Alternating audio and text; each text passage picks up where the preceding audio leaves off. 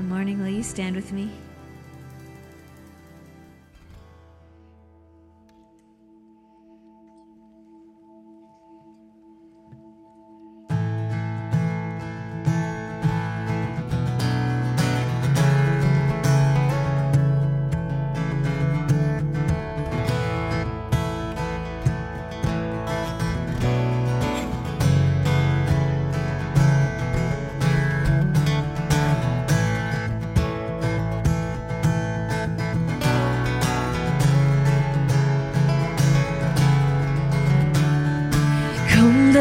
Let us worship our King.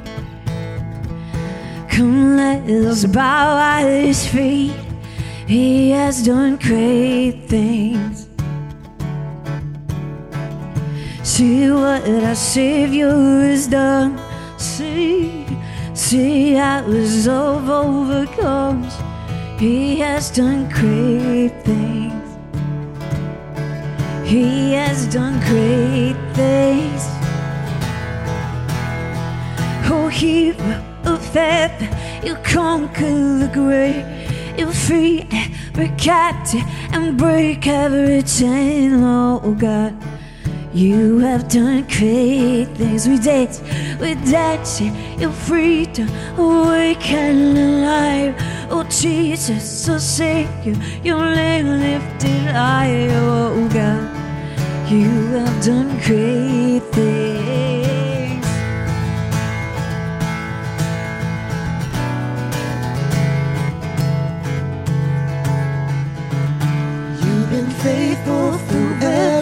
Storm. You've been faithful forevermore.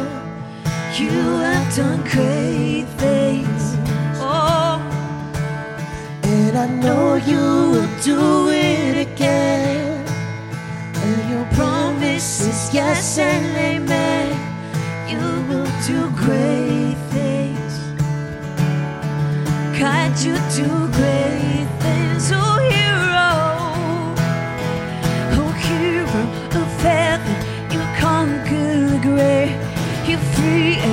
captive and break every chain, oh God. You have done great things, and we dance your freedom, awaken in life. Oh Jesus, our Savior, your name lifted high, oh God. You have done great things. We sing. Hallelujah, above it all. Hallelujah, God, unshakable.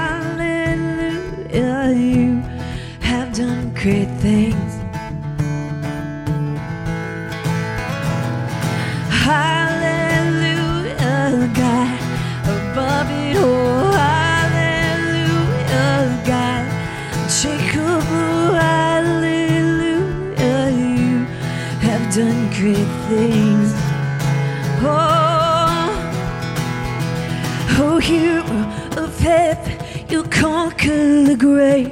You free every captive and break every chain, oh God. You have done great things. We dance your freedom, awaken alive. Oh Jesus, I our Savior, your name lifted high, oh God. You have done great things. You have done great things, oh God. You do great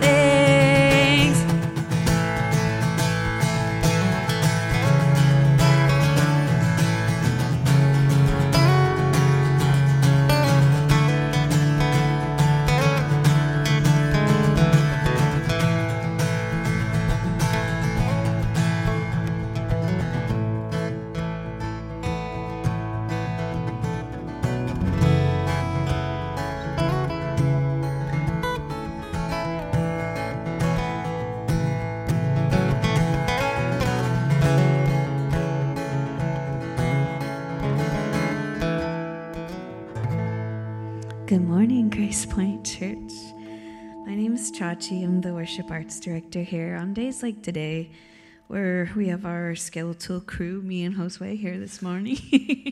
Moments like this acoustically can get pretty vulnerable. Um, personally, I started leading worship when I was 16, 17 for my peers, um, which is obviously pretty intimidating, but um, I learned like this, where I didn't have the fancy technology, I didn't have a whole band, I didn't really know how to like lead lead people yet. I just had my heart, my worship, and you know sometimes it's enough. And uh, this morning, as we sing these songs together, we're kind of being brought back to that space of simplicity, and it can be vulnerable and it can feel revealing, and it's a time where God wants to be present and speak to you very personally. And so, as we sing these songs together, I hope that that's what you find that He's faithful in and out of season.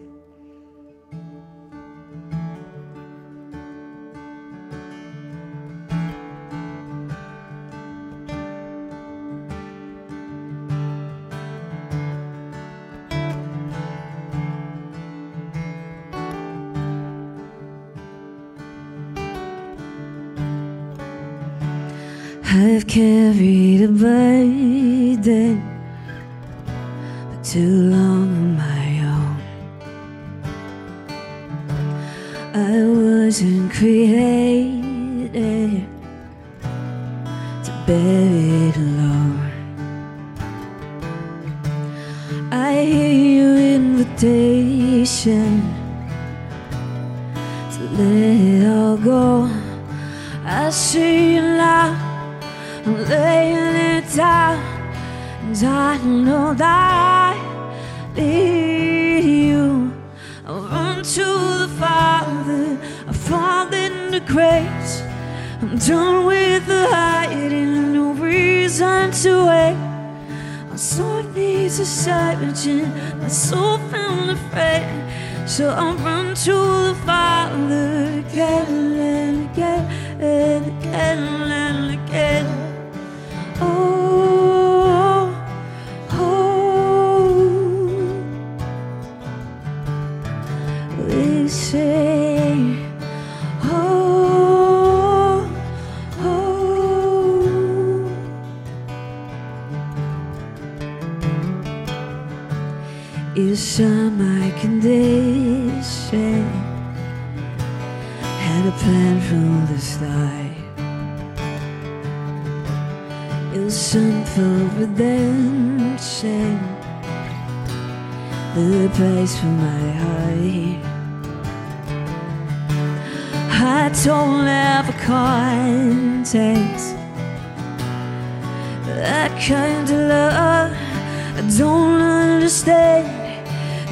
Comprehend.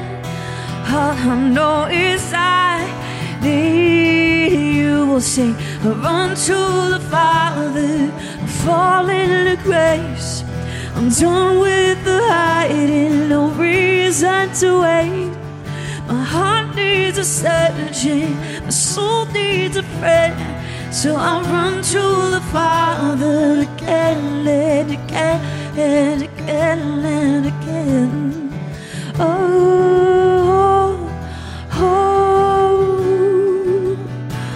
Soul cries out. Oh, oh, oh. I has been in your sights long before my birth were running into your arms is running to life from death. I feel this rush deep in my chest. Your mercy is calling out just as I am. You pull me in, and all I know is I lead you. We sing this as a prayer this morning. Not because we're strong, but because we're weak and He is strong in our weakness. Unto the Father, the Father in the grace. I'm done with the hiding, no reason to wait. Cause my heart needs a searching, my soul needs a friend. So I'll run to the Father again and again,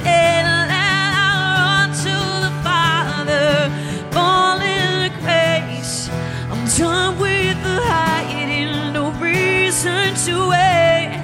My heart found a searching, my soul found a friend.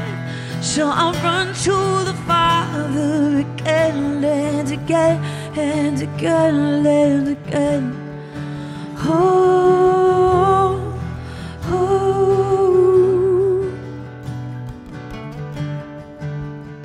Sing.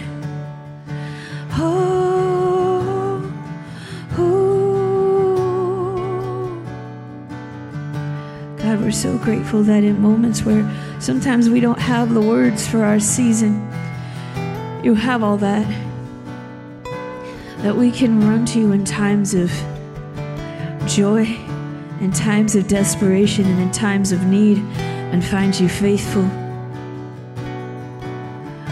That you're not just one season, you're every season. And despite feelings, because those can really trick us, we find you faithful.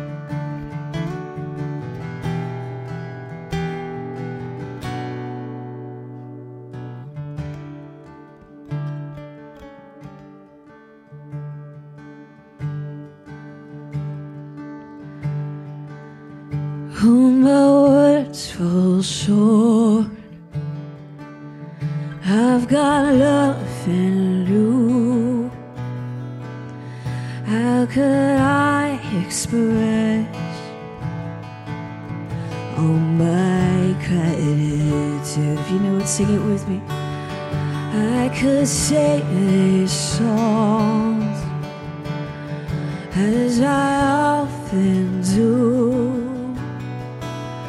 Every song must end, but you never do.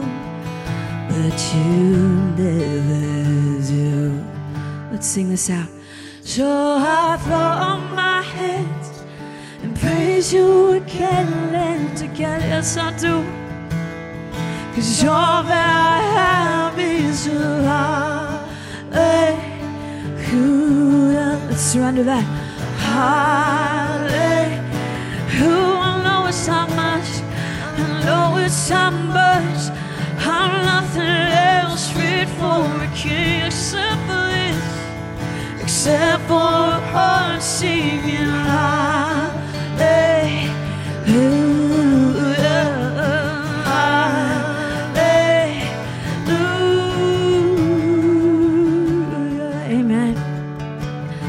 Got one response. I've got one response.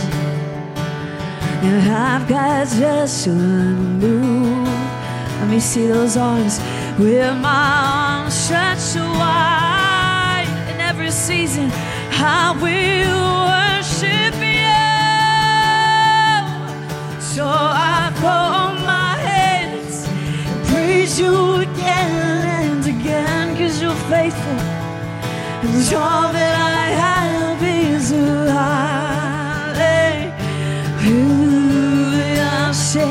hallelujah.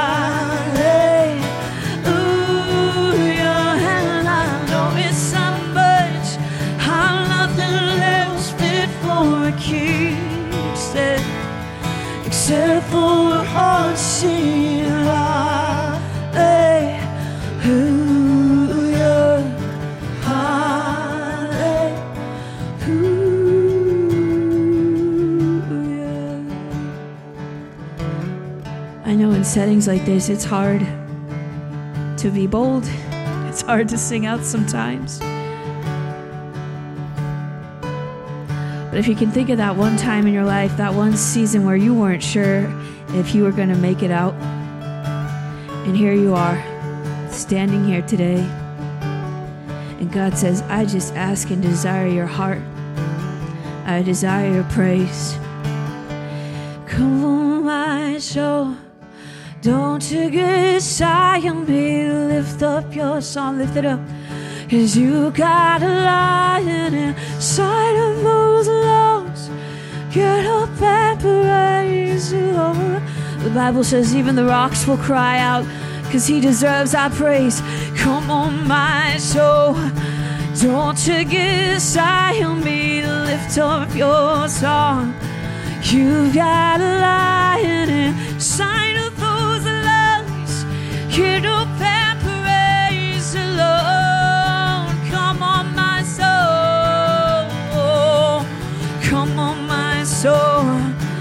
Don't you get shy on me, lift up your song. Cause you've got a lion inside of those lungs. Get up and praise the Lord.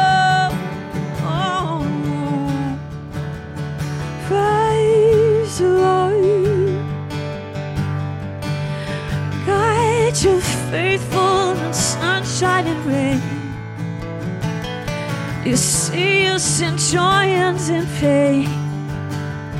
Cause that's who you are. That's who you are.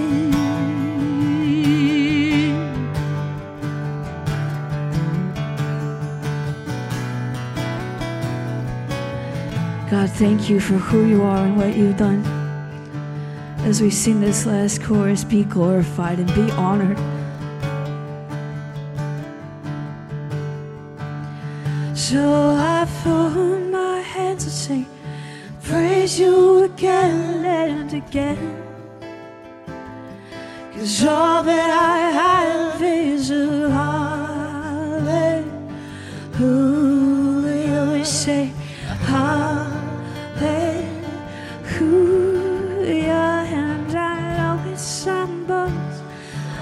Nothing else fit for a king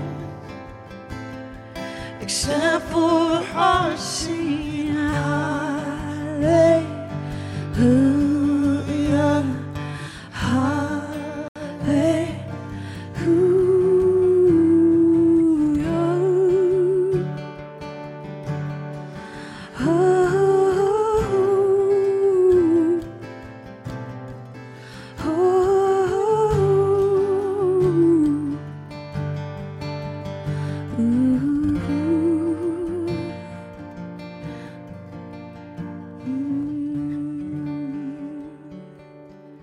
God, we love you. We praise you. We thank you. We are standing here in your grace because of what you accomplished. May our hearts be soft and open to your word this morning, that we be transformed inside, that we not be susceptible to the worlds and the influences around us, but we be listening to your voice and yours alone. We love and praise you. In your name we pray these things. And the church said, Amen. Amen.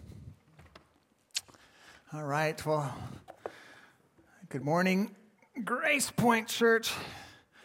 I need to work on my core a little bit there, yeah. So it's good to see you. And again, I kind of sermonized a little bit uh, more than I'm going to right now, but I want to bring up something that you just had an opportunity to hear and possibly respond to. And I think some of these songs that we encourage you to not just sing, but to engage with your heart and with your head, sometimes it has to do with your hands.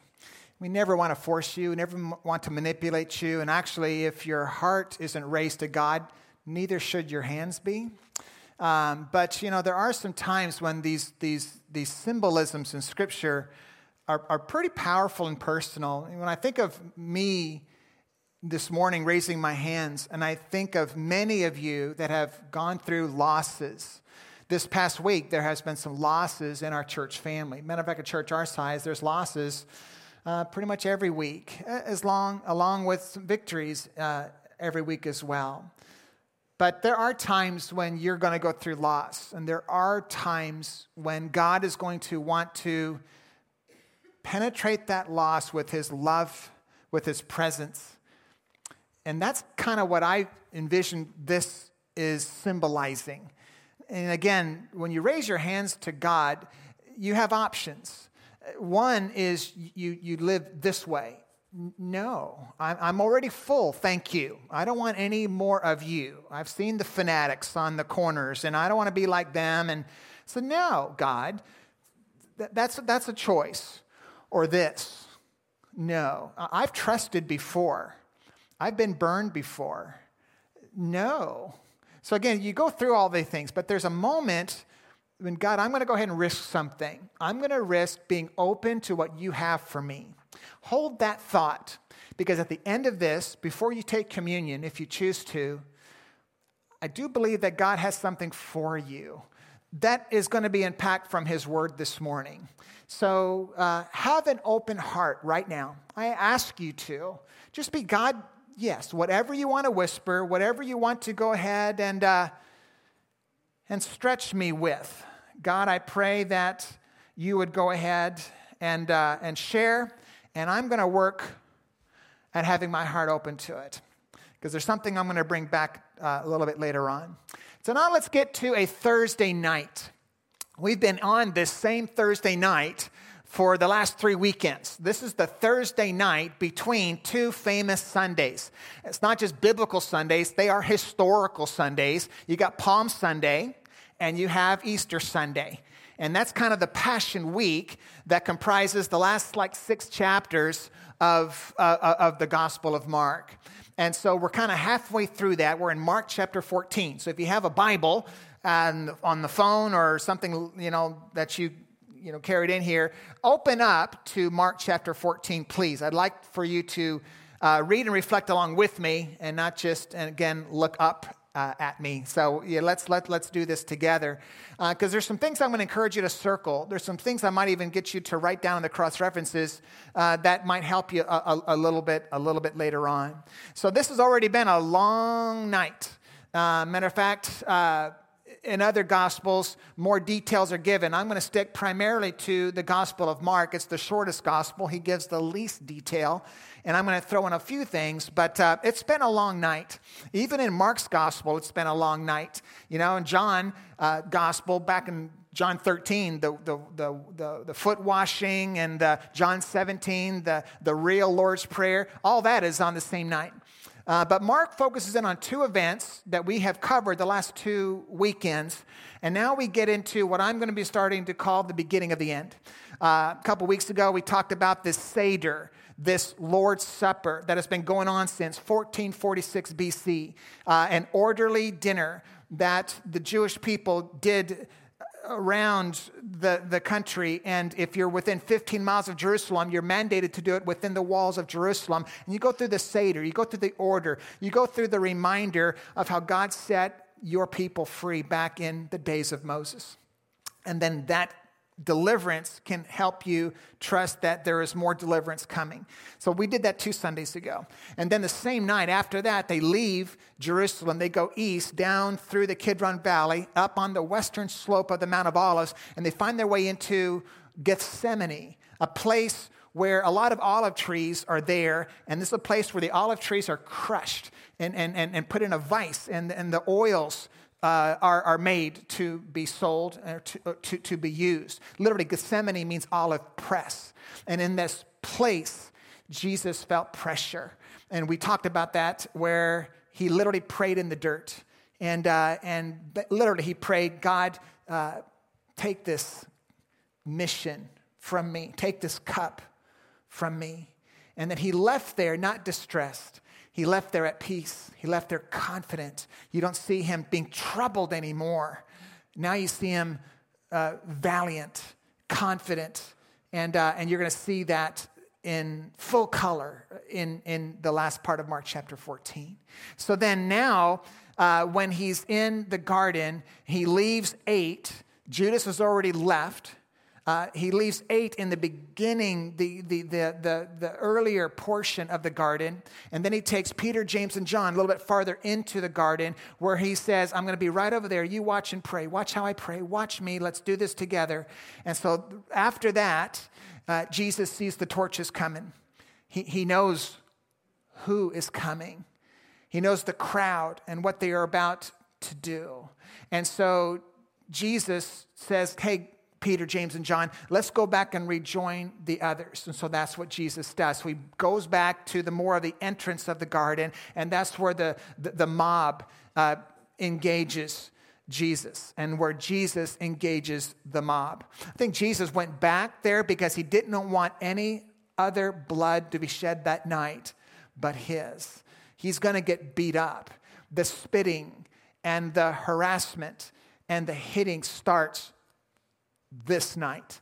And Jesus said, I'm the only one that needs to go through that. And so he goes back to the others, and now there's 11, and uh, Jesus addresses, and by the way, this is where the kiss of Judas uh, happens. So let's jump right on in. And uh, I think that there's some stuff for you and I as we read the scriptures together. So, uh, Mark chapter 14, 43 and 44, I'm calling this section the beginning of the end. It's not the end of Jesus. He's still alive and well, by the way.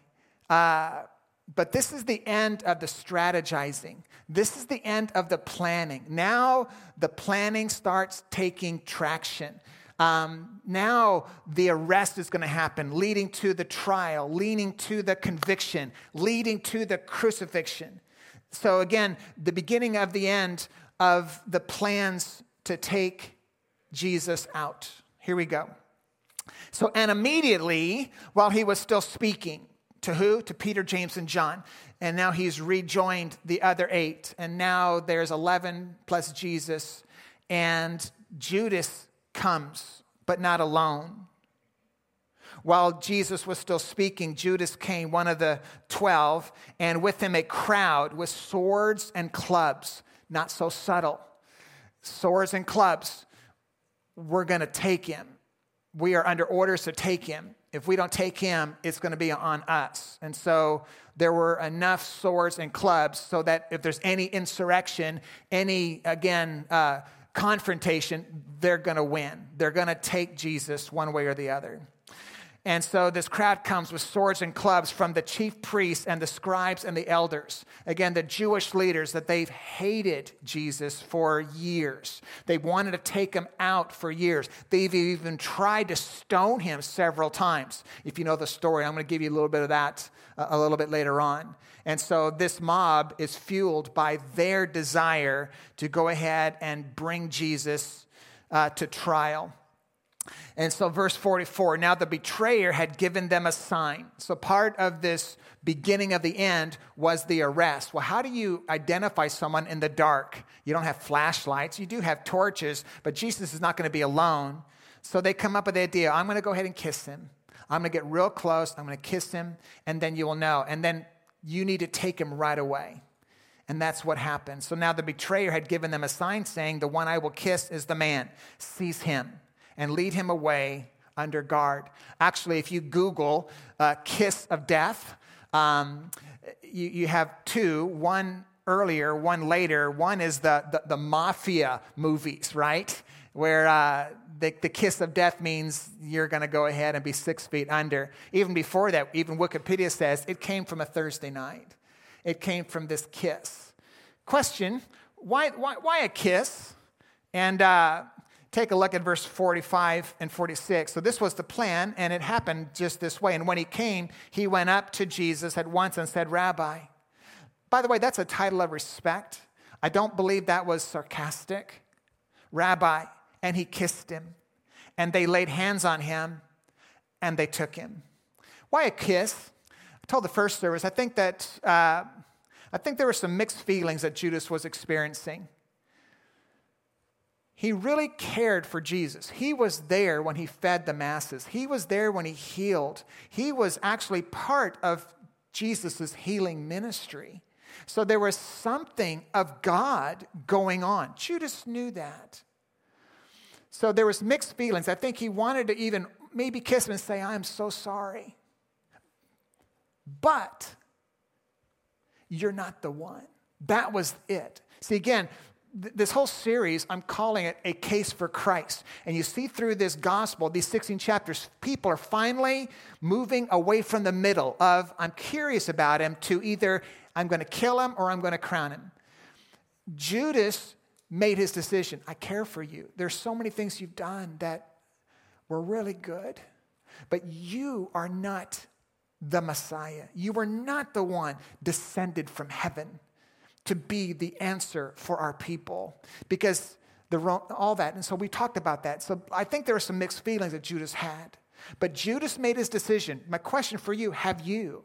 Don't stay in the middle. You can't stay in the middle. You're going to see more people this morning move from the middle. And uh, I hope at the end of this series, if not maybe this morning, you make, a, you make an informed decision. Do you back away or do you buy in? And so again, Judas, uh, he made his decision. You need to die. You're not the one. And so the Romans seize him. Take a look at verse 47. So after G- Judas's betrayal, there's Peter's resistance. Verse 47. But one of those who stood by of the disciples drew his sword and struck the servant of the high priest and cut off his ear. Now, again, we don't know it's Peter from Mark's gospel, but John 18, if you want to write that over there, we do know who had his ear cut off. His name was Malchus. He was a servant of the high priest. And we know that it was Peter. Peter was really more of a fisherman than a swordsman. So he really wanted to kill the guy. He's going to defend. Hear me, and we're going to spend more time on Peter next Sunday. Uh, but I'm going to say this morning Peter was ready to die for Jesus. You don't raise your sword in front of a crowd of trained soldiers that have clubs and swords. Peter was ready to die. As matter of fact, if Jesus didn't step in, Jesus saved Peter's life right here. And so Peter took a sword and went after this guy's head. And honestly, there's two choices, right? He either went vertical or he went horizontal. Either way, the ear is lopped off, okay? Vertical, the guy has a helmet. I'm just, this is Bob, not Bible. And, uh, but if there was a helmet going on, you hit it, the helmet deflects, and then the ear comes off. Or the horizontal, and the guy does the matrix duck, and then the ear goes. Either way, the ear is gone. And it's interesting, uh, Luke 22, you can, that's another cross reference, uh, along with, with, with John 18. Jesus heals the guy. And so right away, before a Roman soldier can kill Peter, Jesus tells Peter, stop Put, put the sword away. That is not how this night is going to be played out. So then he heals Malchus. This is the second miracle before Jesus is taken. The first one is uh, the whole mob basically falls out, falls away when the authority, when the presence of Jesus is being confronted, that Mark doesn't include. So this is the second. But honestly, why did they keep going? You talk about a hardened heart. You think that would have, okay, guys, are we sure about this? Did, you, did he just heal the guy's ear? Their hearts were set. There's nothing that could have been done that night that would have dissuaded their intent. So uh, take a look at, at uh, John, John 18. The, Simon Peter, having a sword, drew it and struck the high servant uh, and cut off his right ear. The servant's name was Malchus. So Jesus said to Peter, Stop. Put your sword in its sheath. You're not to die tonight. Put your sword in its heath. Shall I not drink the cup that the Father has given me? There's calm clarity that Jesus had after he prayed to his Abba, prayed to his Father, and got a renewing word that this is the plan. You are the one.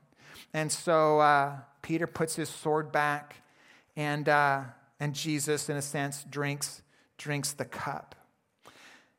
So now Jesus asks a question.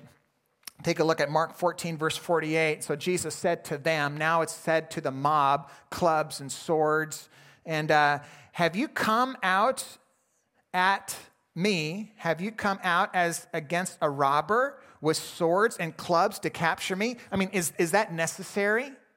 Guys, you, you've seen me every day. Uh, Day after day, I was with you in the temple teaching, and you did not seize me. What was Jesus identifying? Why so secret? If this was to be, if this was right, if this was legal, why are you doing it now? I think Jesus was trying to get them to walk in the light. A little bit more of a sermon pause this morning. I think sometimes God would ask you and I the same thing Bob, why so secretive about this? If it ought to be done, why are you doing it at two o'clock in the morning? If, if it ought to be done, why the cloak and dagger? So God calls all of us back then and today to walk in the light. Just a little free sermonette here. If you're not walking in the light, maybe you shouldn't be doing it. Yeah? That one was free, okay? unpause here. And that's what he's saying here. Have you come out during the middle of the night? Day after day, I was with you. Why didn't you tell me then? But hear me. But let the scriptures be fulfilled. What is that? That's the statement that after we kind of walk through the, this, this story, I'm going to bring back. Because Jesus is thinking prophecy. Matter of fact, his whole life was one fulfillment of prophecy after another. And if you miss prophecy in the Bible, you miss most of the Bible. So I'm going to ask and answer two questions during this message this morning is what is prophecy and why is prophecy? Who was it for? And uh, I look forward to unpacking that after we get through the, the story. But I'm going to come back. So Jesus says, let the scriptures, let the prophetic words of God's word uh, be fulfilled. And they all left him and fled. Question Which prophecy was Jesus referencing that would be fulfilled? I can't say for sure. There's a lot of prophecies that Jesus did fulfill that he was aware that were being fulfilled. But let me give you three guesses uh, one about 1000 BC, one 700 BC, and one 500 BC. Uh, you get to choose. And actually, there were more, but uh, here, here are some. Uh, so, uh, Psalms 41, verse 9, 1000 BC. Even my close friend in whom I trusted, who ate my bread, has lifted his heel against me. 700 BC, Isaiah. By oppression and judgment, he was taken away. I'm going to give you Isaiah 53, 8 in just a minute. Remember, or, or, or 7 in just a minute. Remember verse 8. By oppression, by judgment, they're going to take me. I think most likely the third is what Jesus said is about to happen because it happened immediately after he said so that the scriptures would be fulfilled. He knew he was coming. Zechariah 500 bc 13.7 strike the shepherd and the sheep will be scattered so there's so much prophecy there's so much historicity to prophecy because of what was said, what was accomplished, and what is yet to be accomplished. Hold that thought because we're going to come back to this after. But again, so that the scriptures be fulfilled, and they all left him, just as Zechariah prophesied some 500 years earlier. Let's go back now to verse 51.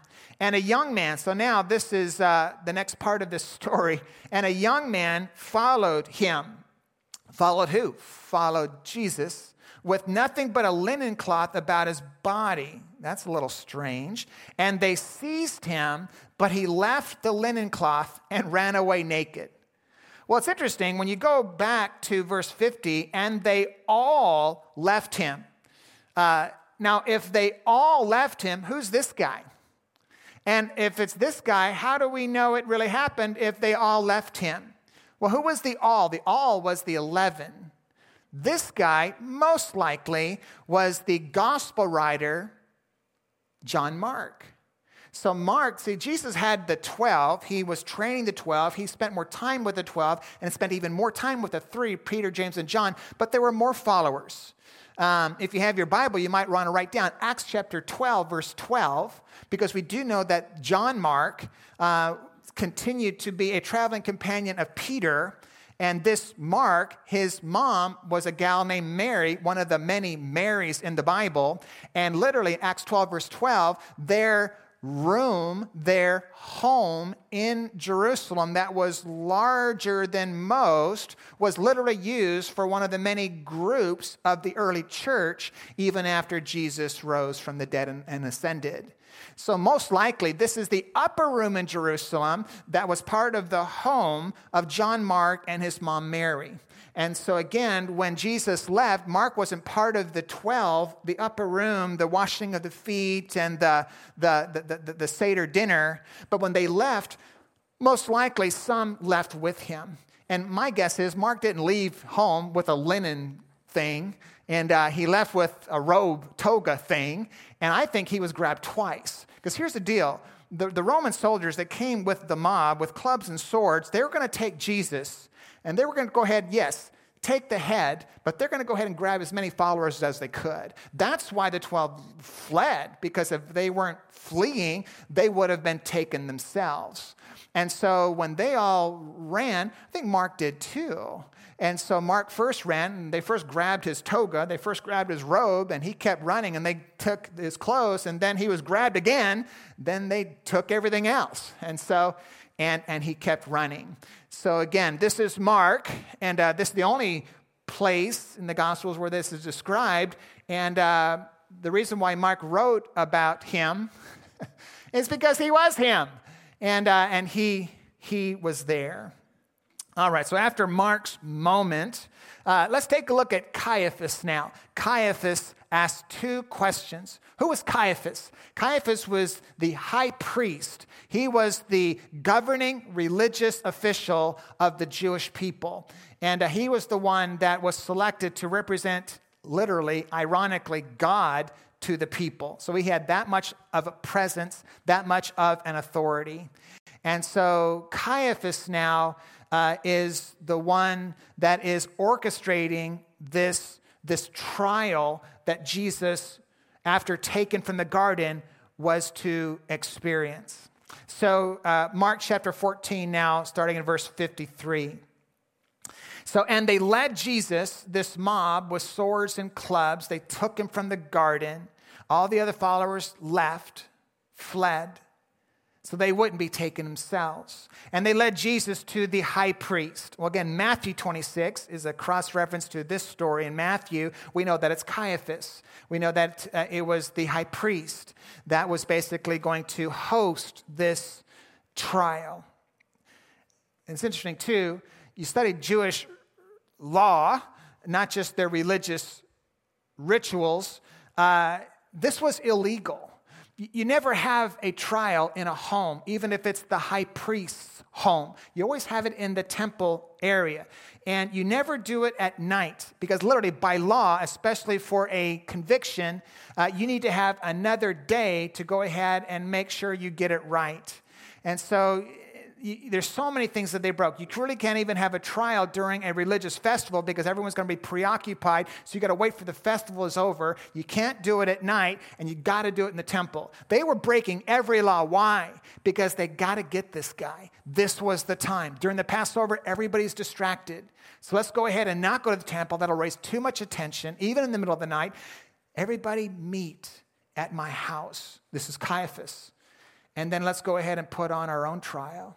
And so then they led Jesus to the high priest and all the chief priests and the elders and the scribes. They all came together in the, in the, in the dead of night. And Peter had followed him at a distance right into the courtyard of the high priest. It's interesting, you go to Israel today, you know we can see where Caiaphas' house and the courtyard was. So this is not just fantasy, this really is history. And he was sitting with the guards, Peter, and warming himself by the fire. Now, again, we're not going to talk about Peter this morning. We'll talk a lot about Peter next Sunday morning. We're going to come back to this because it's, uh, it's worth that. But let's kind of keep going on the rest of the story this morning. And he was sitting there, Peter, with the guards, warming himself by the fire. Now, the chief priest and the whole council, what's that? That's the Sanhedrin. Sanhedrin was the group of 70 who were kind of the, the religious rulers that also implemented their civil laws. And uh, so this is kind of as close to their Supreme Court, I would say, in, in, in our vernacular. And so they all gathered in the dead of night away from the temple in Caiaphas' house to go ahead and bring, hopefully, a conviction to this Jesus. So now the chief priests and the whole council were seeking testimony against Jesus to put him to death, but they found none. So the idea there is the Jews, even the Sanhedrin, even Caiaphas, they couldn't kill anybody because they were under the boot, under the Roman law. Only the Romans could bring death.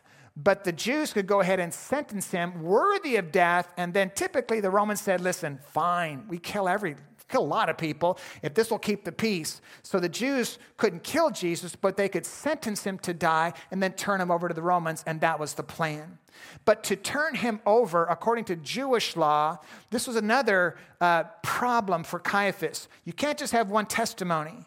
You got to have uh, corroborating testimonies. You got to have at least two stories that say the same thing the same way. But if you can't do that, you can't bring evidence to bring a conviction. And so, again, in the middle of the night, Caiaphas is going to get upset because he thought, hey, this is working out.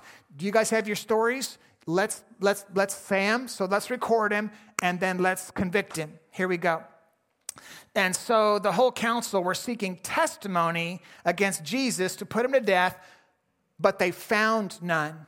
Well, a lot of people told stories, but no two stories agreed.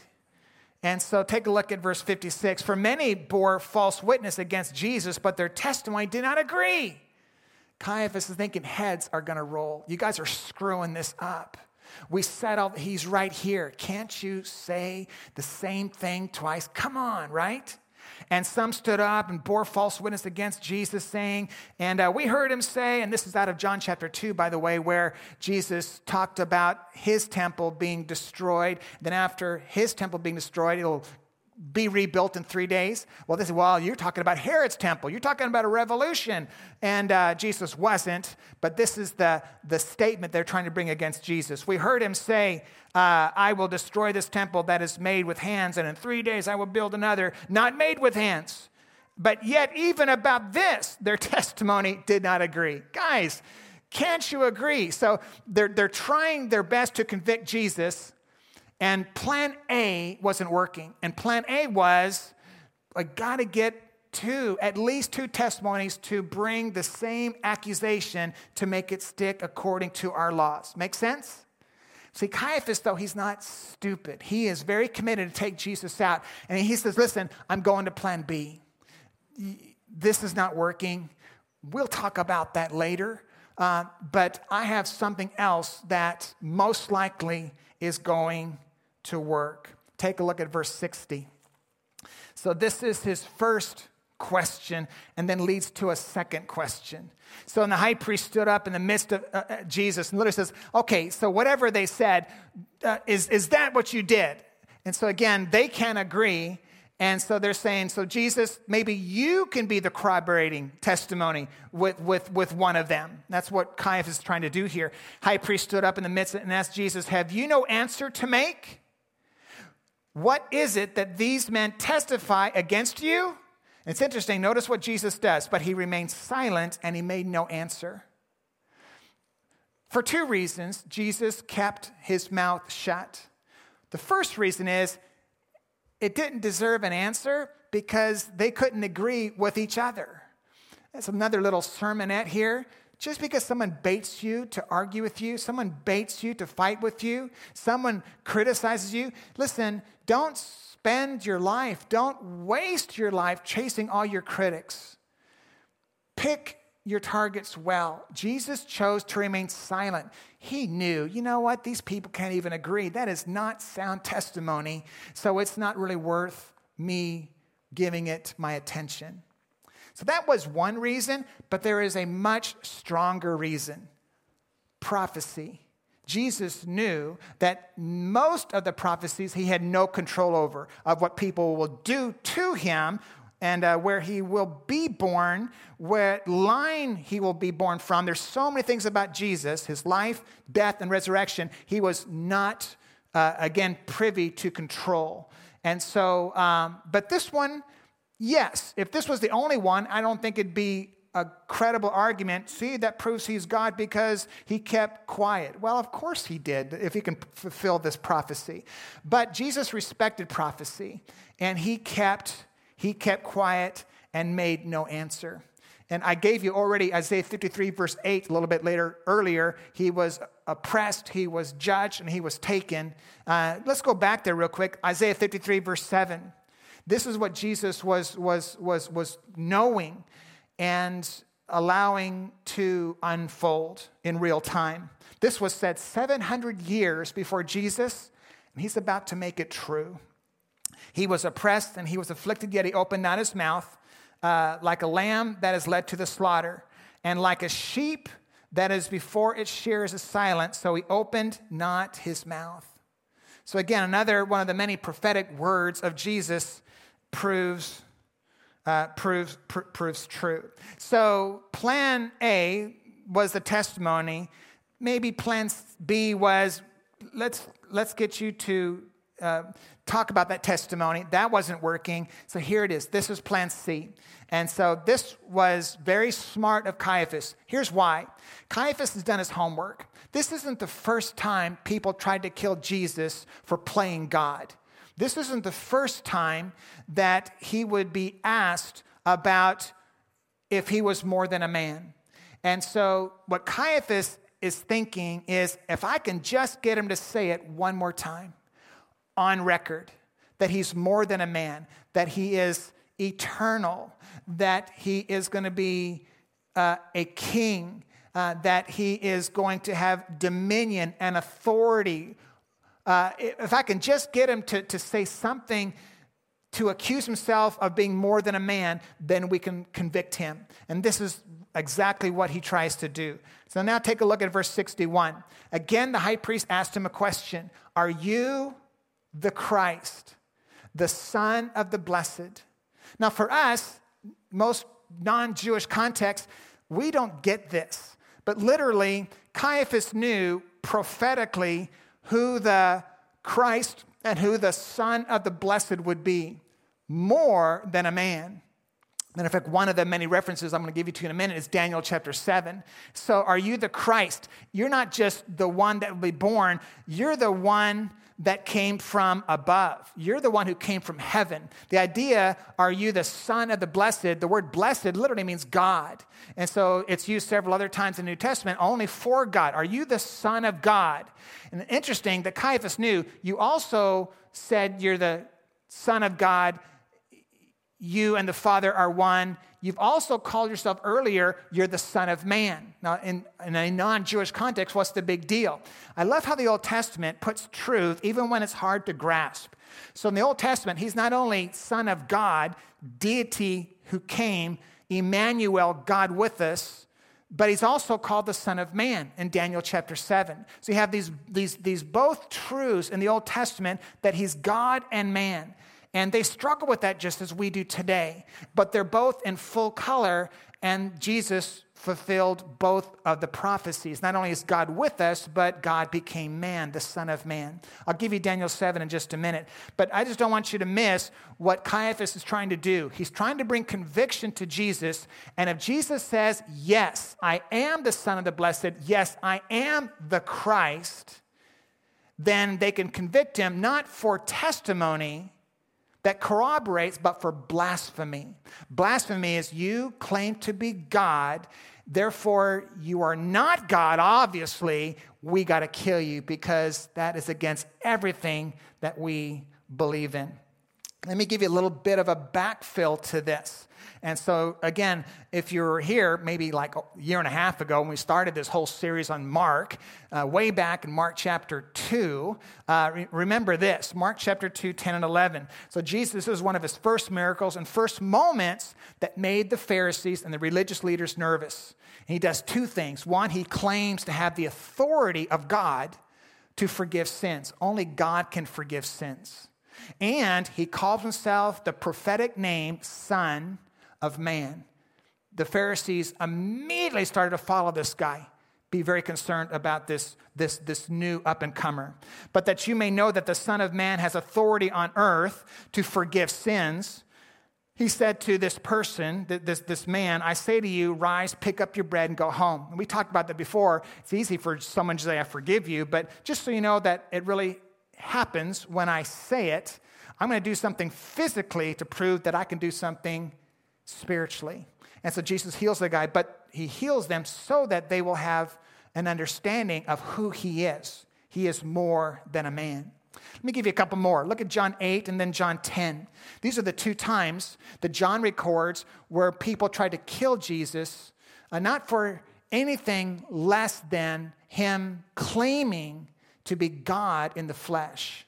Take a look at John chapter 8, 58 and 59. Jesus said to them, Truly, truly, I say to you, before Abraham, before Abraham, their first forefather, the first Jew that God brought from the Chaldeans, if you know the story, Genesis 12.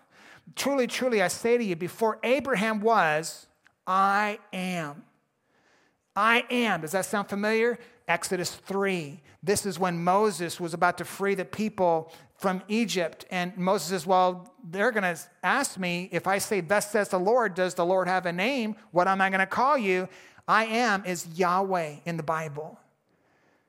Jesus is using the eternal description of God who is eternal and before even Abraham, and that is who Jesus is claiming to be. Sometimes we miss that Jewish context. They didn't. Notice how they responded. So they picked up stones to throw at him. Because interesting, Yahweh, even stout, devout Jews today, they never write it, they never say it. Literally, it is offensive because no one is worthy of saying the name Yahweh. But Jesus did. Matter of fact, in their Bibles, um, they made up a word, Jehovah. Jehovah is not in the Bible. Yahweh is, Adonai is. So Yahweh in, in, in, Hebrew is just consonants. They take the consonants of Yahweh, they take the vowels of Adonai, and they make up a word, Jehovah. And uh, because no one's worthy of saying the intimate name Yahweh. So that's Jewish context. So that when Jesus stands up, listen, before Abraham, I am. Wow, no, you are not, and we got to kill you right now. John 8, look at John 10. I and the Father are one. Are you kidding me? Not only am I just before Abraham, but if you've seen me, you've seen God. I and the Father are one. Now, hear me, that's the Trinity mystery, but don't miss the deity of this. Don't miss the declaration that Jesus says, I am more than a man. I didn't start here, I was born here, I descended from heaven. They couldn't have that. I and the Father are one. The Jews picked up stones again to stone him. Jesus answered them, Listen, I have shown you many good works from the Father. I've said many things, I've done many things. For which of them are you going to stone me? The Jews answered him, It is not for a good work that we are going to stone you, but for blasphemy. So they understood much of what people don't today because you, being a man, make yourself more, make yourself God. Caiaphas knew, okay, Jesus just said one more time. Put it on record. And then all these bozo testimonies, it won't matter. We don't have to keep getting people to make sure they, they cooperate each other. Convict yourself are you the one? Are you the Son of the Blessed? Are you the Christ?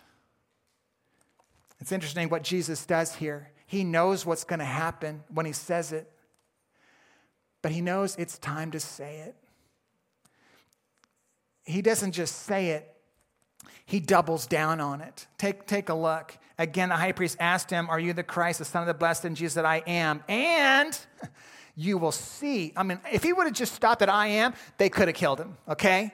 But Jesus, okay, if you're taking notes, let's describe who I am a little bit more. I am, and you will see the Son of Man. That's this descriptive, prophetic, amazing truth that God became man, the Son of Man, seated at the right hand of power and coming with the clouds of heaven. And the high priest tore his garments and said, What further testimonies do we need? We don't need them. You have heard his blasphemy. What is your decision, Sanhedrin? And they all condemned him as deserving death. So they got him. They arrested him. They tested him. And he, in a sense, helped them convict him by his own words. Let me quickly, again, a little bit of, of, of, prophecy testimony. Daniel 7. This is what Jesus quoted, but not just quoted, claimed was about him. That's the point. I don't want to just quote to you prophecy, but it was written about me. That's what caused Caiaphas to rip his clothes and said, I, I, I can't be in the presence of someone who declares himself to be more than he was. Daniel 7, I saw in the night visions, and behold, with the clouds of heaven, there came one like a son of man. So the real Messiah, the real Christ, the real Son of the Blessed isn't going to be from here, it's going to be from heaven. And he came to the Ancient of Days, that's God Almighty, and was present before him. And to him, this, this Son of Man, uh, who came from heaven, and to him was given dominion and glory and a kingdom that all peoples, nations, languages should serve him. See, Caiaphas literally saying, Who do you think you are? This man's dominion will be everlasting, which shall not pass away, and his kingdom one and, and his kingdom one that shall not be, be, be, be destroyed. So again, in this trial, in the middle of the night, that they were breaking all the religious laws, basically Jesus handed himself over on a platter. So let's wrap up Mark, and then let's talk a little bit about prophecy, and then let's have communion together, okay? Take a look at verse 64 towards the end. So again, you've heard this blasphemy. What is your decision? Well, he's making it easy for us. They all condemned him as deserving death. And then the hard part of the story starts. So now the conviction leading to crucifixion, but now the humiliation. And this is no fun. It's not supposed to be fun. It surely shows you the raw depravity of man. And so here we go. And some began to spit on Jesus and to cover his face and to strike him, saying, Yeah, you think you're all that? Who just hit you? Prophesy. And the guards received him with blows.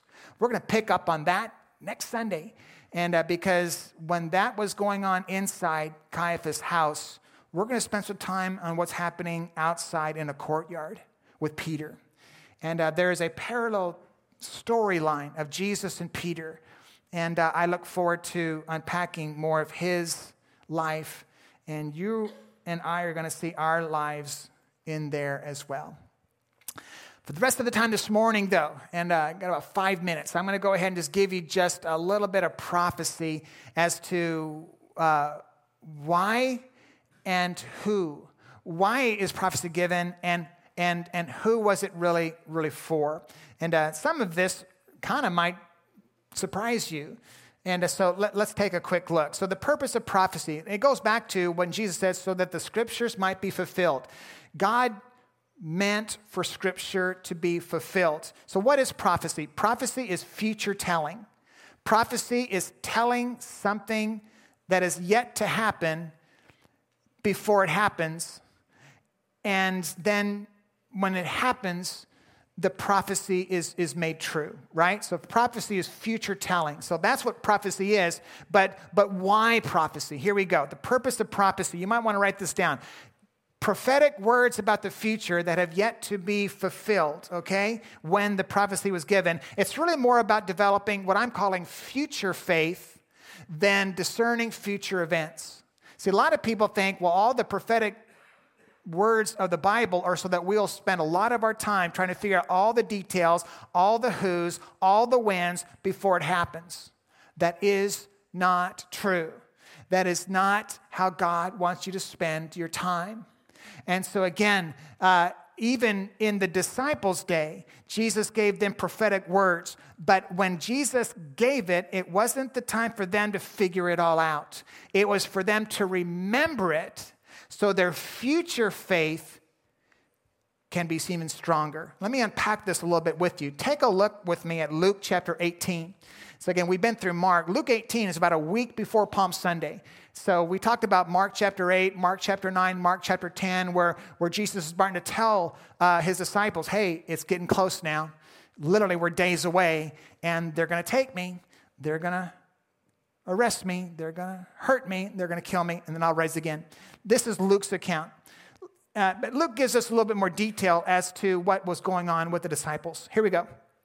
And taking the 12, he said to them, See, we are going up to Jerusalem, and everything that is written about the Son of Man, that would be me, by the prophets, that would be the Ezekiels, the Daniels, the Isaiahs, the Jeremiahs, all these guys. Uh, so, and everything that was written about me by the prophets will be accomplished. For he will be delivered over to the Gentiles and will be mocked and shamefully treated and spit upon. And after flogging him, they will kill him. And on the third day, he will rise. So again, he's telling them what's going to happen before it happens. Why did Jesus do that? Notice what it says. This is interesting, verse 34. But the disciples, the disciples, they understood none of these things. It, just went right over them. This saying was hidden from them, and they did not grasp what was said. Now, hear me. Some people say it was hidden because God caused them to, to not understand. I don't believe that to be true at all. What that basically means is it was hidden it was, it was not fully grasped. They heard it, but they didn't get it. And here's the deal Jesus said it not so they would get it fully, but they would remember it after Jesus did it. So it's not about figuring out. Jesus didn't say that so they would be uptight the last week and they would be all up in arms or they would try to prevent it. But Jesus literally is saying, okay, guys, you're not going to get it, but I'm going to say it. I want you to remember it because after it happens, you're going to say, wow, I guess you were in charge the whole time. So let me unpack this a little bit more. So, John 12 uh, talks a little bit more descriptively about what Luke 18 hinted at. Take a look at John 12, 16. Similar passage. His disciples did not understand these things at first, all what Jesus said about his life, death, resurrection, ascension. His disciples did not understand that these things at first, but when Jesus was glorified after the resurrection, then they remembered that these things had been written about him and had been done to him, so that they can say, Wow, so what you said actually happened. So I guess I'm going to have future faith, future trust to what you have said and is yet to happen. Do you get that? So that's why prophecy is given, not so that we would sit and try to figure out all the names, people, places, and events before it happens, but they would, we would hold on to the promises, live in light of these promises, and when they happen, we will understand more of what was said. So let me unpack this even a little bit more. So Peter was part of this. Peter heard about Jesus' death and resurrection, and he didn't get it. He was one of those disciples that fully grasping it, he didn't have. And now Peter writes later in 1 Peter chapter 1, right in the first part of his letter. Let me, let me share this with you. Because he's really trying to help now the first century church and us today the purpose of prophecy. Here we go. So Peter says this. Now, this is long after Jesus dead, rose, ascended, and now the Holy Spirit's released, and the early church was born. Now, this is what Peter is writing. Concerning this salvation, it's about Jesus. The prophets, all the Old Testament folks, who prophesied about the grace that was to be yours after Jesus came and died for your sins, these prophets inquired carefully. They inquired what person or time the, the, the, Spirit of Christ in them was indicating when he predicted the sufferings of Christ and the subsequent glory. So, what does that mean? So, these prophets of old, God tells Isaiah 700 BC, You're not going to get it, but I want you to write it. I want you to record it. And it's really not about you. It's about you recording something in history, something about prophecy. So after it happens, people can say, wow, God was in charge the whole time. But Isaiah is thinking, but, but what about me? I mean, you're getting me to write something down that I don't get. I need more. You know what God says? You're going to just have to go ahead and deal with that. Because Isaiah, because Jeremiah, because Daniel, Ezekiel, Zechariah, it's not about you. Matter of fact, what I'm getting you to write so that other people will read is more for them and their future faith than for you. Take a look at verse 12 here. This is what Peter was trying to get them to understand. It was revealed to them what they were trying to write about this suffering servant and this, this valiant king. How do you have both? And they were writing about how one who is to come is going to suffer, and one who is to come, he's going to reign as, as, as, as king. How do you do that? You're not going to get it. Just write both, they'll get it later. It was revealed to them that they were serving not themselves but you in the things that have now been announced to you through those who preach the good news to you by the Holy Spirit sent from heaven, things into which angels long to look. Even the angels knew what was coming, they didn't get all of it either. So, all that to say is this what is about prophecy? Prophecy is about your future faith. So, there's enough prophecy that was written in the Old Testament and the New Testament that has already been fulfilled. So we can look at those prophecies and say, wow, that was really more about my faith than theirs. And so now, based on what you have already done, God, I can trust you with what you have yet to do. Because if you can do that, you can do this. Does that make sense? And so that's, that's really important. And that's why the disciples had their faith fueled after the resurrection, and they understood way more after than before what Jesus has been telling them along the way. So, all that to say is look at the last verse here, look at 13. Therefore, and this is our therefore, this is why it is there for, okay? And so now, based on an understanding more of prophecy, therefore, preparing your minds for action. And I would say, preparing your minds for communion. Prepare your minds for your future. Prepare your minds for a walk with God now and tomorrow. Therefore, preparing your minds for action and being sober minded, set your hope fully on the grace that will be brought to you at Jesus' second coming. That's the idea. So there's so much prophecy about Jesus' first coming, and it all happened prophetically, miraculously in history. So you can say, wow. So, based on what you said and what happened for his first coming, I can trust you and live in light of your next coming. My future faith is stronger because of the faithfulness of the prophets that wrote down and struggled with what they wrote down. They didn't get, but it really wasn't for them, it was for me. So, how do you take this home? Here's three ways. Honestly, you can prepare to take communion. And we're going to get back into the courtyard of Caiaphas next Sunday. But truth handles to take home. I know we covered a lot. Here's the first one God wants our faith to be in Jesus. Jesus came for you. He came, lived, and died and rose for you. Make no mistake, you have faith. But have you made up your mind? Do you buy in or do you back away with this Jesus? Because hear me, there's really no rational middle here. You just can't put him in the middle. Well, I guess he meant well. No, the guy really thought he was more than a man.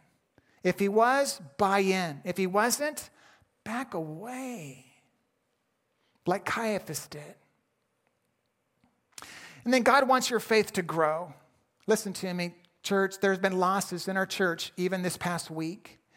And there will be more funeral plans that I'm going to help prepare this coming week. People have lost jobs, people have lost a lot this past week. And God doesn't cause all, but He allows all so that your faith can grow. So put your faith in Jesus and let your faith be stretched. Let your faith grow. Question Have you accepted Jesus? Second question how is God stretching your faith? What is God calling you to do in obedience that you are struggling with right now? And the third one is God wants our faith journey to be in a larger story. There are many things that happen to your life and my life, and it's not about you. Oh, why are you doing this to me? Prophets, why are you getting me to write this down? Just be faithful and it's not for you. Honestly, it's not even for this generation. It's for people long after, a thousand years before, 700 years before, 500 years before. When Jesus fulfills it, people can say then, wow, I guess, God, you've been in charge all along. We get in trouble when we make life all about us. And if you make life all about you, you will not understand what God allows. So be faithful. Live the life God has for you. Live for Him, His kingdom, and not yours. Father, I thank you for what you're doing. I thank you for what so much power and potential can happen in our lives if we would just yield and ask how we can yield more. Father, may we be found faithful through thick and thin through great moments and moments of loss.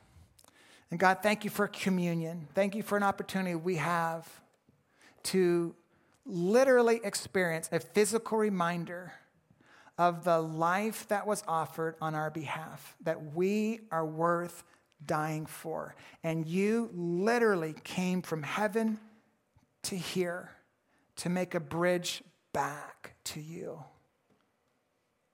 Father, I pray for those here, especially struggling with their faith, struggling with their hope. May they have a moment with you, a very powerful, a very personal moment with you in the next few moments. In Jesus' name, amen. So, this is the Lord's Supper Sunday, first Sunday of every month. We have a little bit of juice, a little bit of cracker here. This is not just a religion, religion ritual for everybody. This is for those who have said yes to Jesus. This is for you who have said, you know what, this is going to symbolize what I've already chosen to accept in my life. Jesus is my Lord to lead me, my Savior to forgive me. And uh, it doesn't mean you're perfect because you're not. It does mean you're forgiven because you are if you've asked Jesus to forgive you and, and, and, and, and to lead you. Um, during this song, it is well with my soul. How well is your soul? I know you're struggling, so am I. But the idea there, it is well with my soul because God is in charge. He has a hold of me and He won't let me go. And there's a moment actually in the first service towards the end, and the Lord will descend. I want to say again, he said he descended the first time as a baby. He's going to descend again, not as a baby. Be ready for that. So have a moment when you are ready to surrender your life afresh. Come up and, and get a little juice, get a little cracker. And the, the white uh, lids, they're gluten free. And then come back to your seat and just between you and God. No games, no religion, no manipulation. Let God love on you just for a moment. He died for you. Receive Him this morning.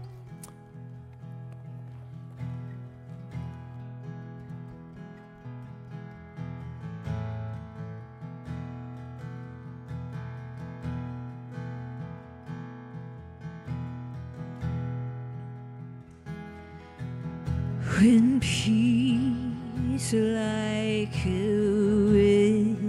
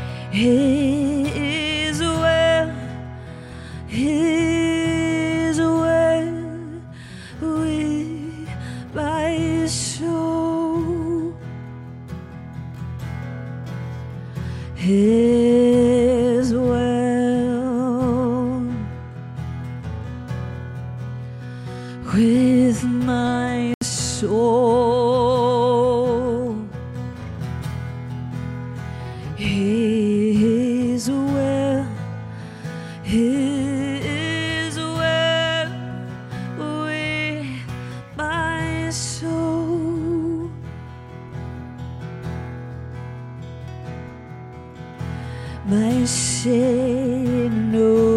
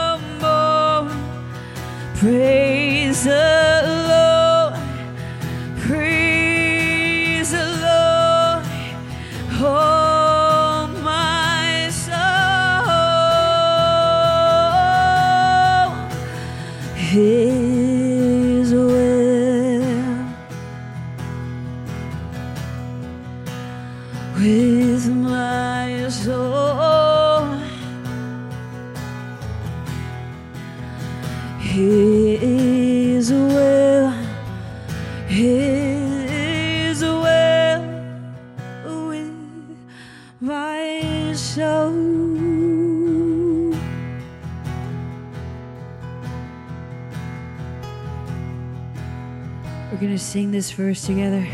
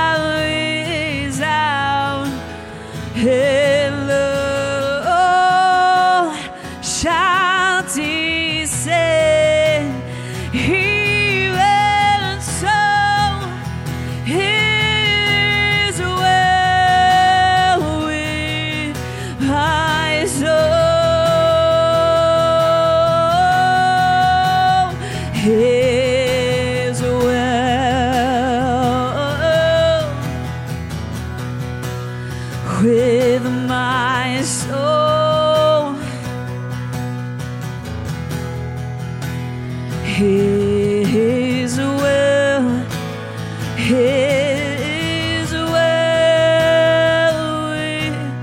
my soul. We sing it as well. His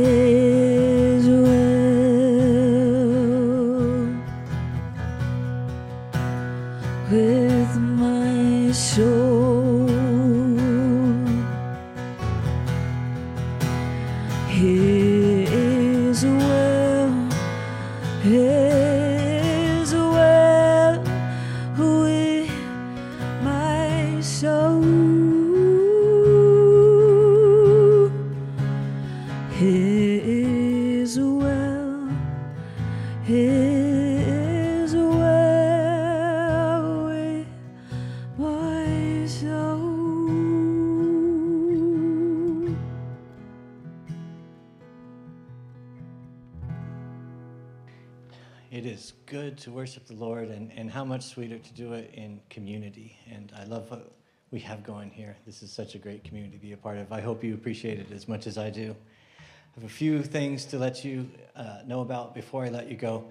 Number one is I would love to invite you to come back here and pray with me at six o'clock tonight, six to seven thirty. Being the first Sunday of the month, we're going to do what we've been doing for the past several months, which is pray for the nations.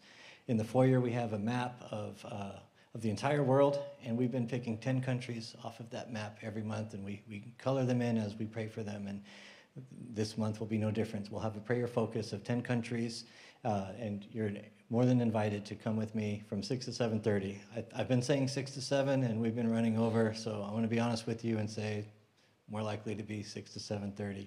If you're available, love to see you come back. Um, also, discover Bible reading journals. If you uh, if you've been waiting for yours, it, it uh, we've we've printed several. They're in the bookstore with your name on it. We don't have everyone, so if you signed up just last week, we may not have yours yet. But uh, do get on the list, and we will get them out as quickly as we can. And if you've ordered one several weeks ago, more than likely it's there with your name on it on a post-it. So we'd love to get those into your hands so we can make the most of this opportunity. The Discover Reading Plan is available. And uh, if you don't want to wait for the paper copy, as the screen says, you can get the electronic one immediately by texting that number. You'll get a link back, and you can you can join right in. There's no reason to wait.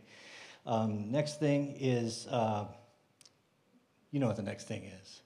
I'm going to tell you about Faith in Action Day because that's that's what I've been talking about every week, and this week is uh, is no different. Have you guys uh, you guys got one of these in your closet? Faith in Action T-shirt. Pull it out. See if it still fits. If it's in good shape, uh, let, let's let's represent. And uh, I got a lot more of these that are inbound. But if you have one and it, and it's in decent shape, let's let's get it. Let's let's make the most of it. I want to get everybody one that needs one. But if you don't need one and you already have it, then just dig it up, find it. Uh, on on that note, Faith in Action Day. I'm going to begin signing people up next Sunday in the courtyard. I'm going to have a list of projects. I'd love to get you uh, committed to one or, uh, well, only one. Don't do more than one. But one thing that we're going to try this year that we haven't done before is um, I would like to uh, ask you guys if you could nominate somebody in need, maybe an elderly person, a disabled person, somebody that's in your circles, a friend, a neighbor, a relative, who needs some help around the house. Um, we can't grout your tile, we can't fix your roof leak, uh, but, but we can do some simple things. We can do some yard cleanup, we can clean rain gutters, we can do um, some things for people who would need it. And I would love for our church to be that kind of a blessing to, uh, to someone inside the church or someone connected to our church. If you have somebody like that that comes to mind right now, could you, uh, could you let me know? Either come see me face to face or write it on a communication card, flip it over on the back, and, and give me your contact info. I will say that um, we're going to have to say no more often than we say yes on this specific thing. We can't do every need that's out there, but uh, I want to I want to come up with some really good uh, causes for us to get involved in. And I can't think of one that's that's better than that. In the same way, on those communication cards, while they're in your hand, uh, you heard Pastor Bob talking about uh, a need that we're going to have for a prayer team and a hospitality team. We, we really want to turn the dial up on those two items specifically for this season. And um, if you are interested in joining the prayer team, please let me know with the, with the communication card, or again, I'm here. You can talk to me face to face about it. Likewise, hospitality. Uh, that's going to be a, a big push that we're going to have for this season is to, to do a better job of engaging people, um, getting them connected, getting them plugged in, getting information to the right people because I'm not good at it. I need your help. So uh, if you could do that on the communication card, I would greatly appreciate it. And uh, that's all I've got. So I'll see you, see you next week. God bless.